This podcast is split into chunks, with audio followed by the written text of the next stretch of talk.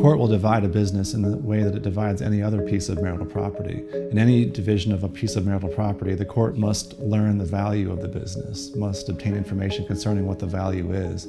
If the value of the business is apparent, there may be no expert is required, but usually it is not apparent. Usually an expert is required.